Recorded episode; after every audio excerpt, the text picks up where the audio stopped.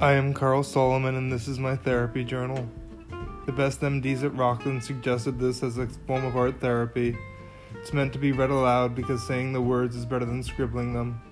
I've made it public because I think it has some merit. Welcome to the interiors of my mind.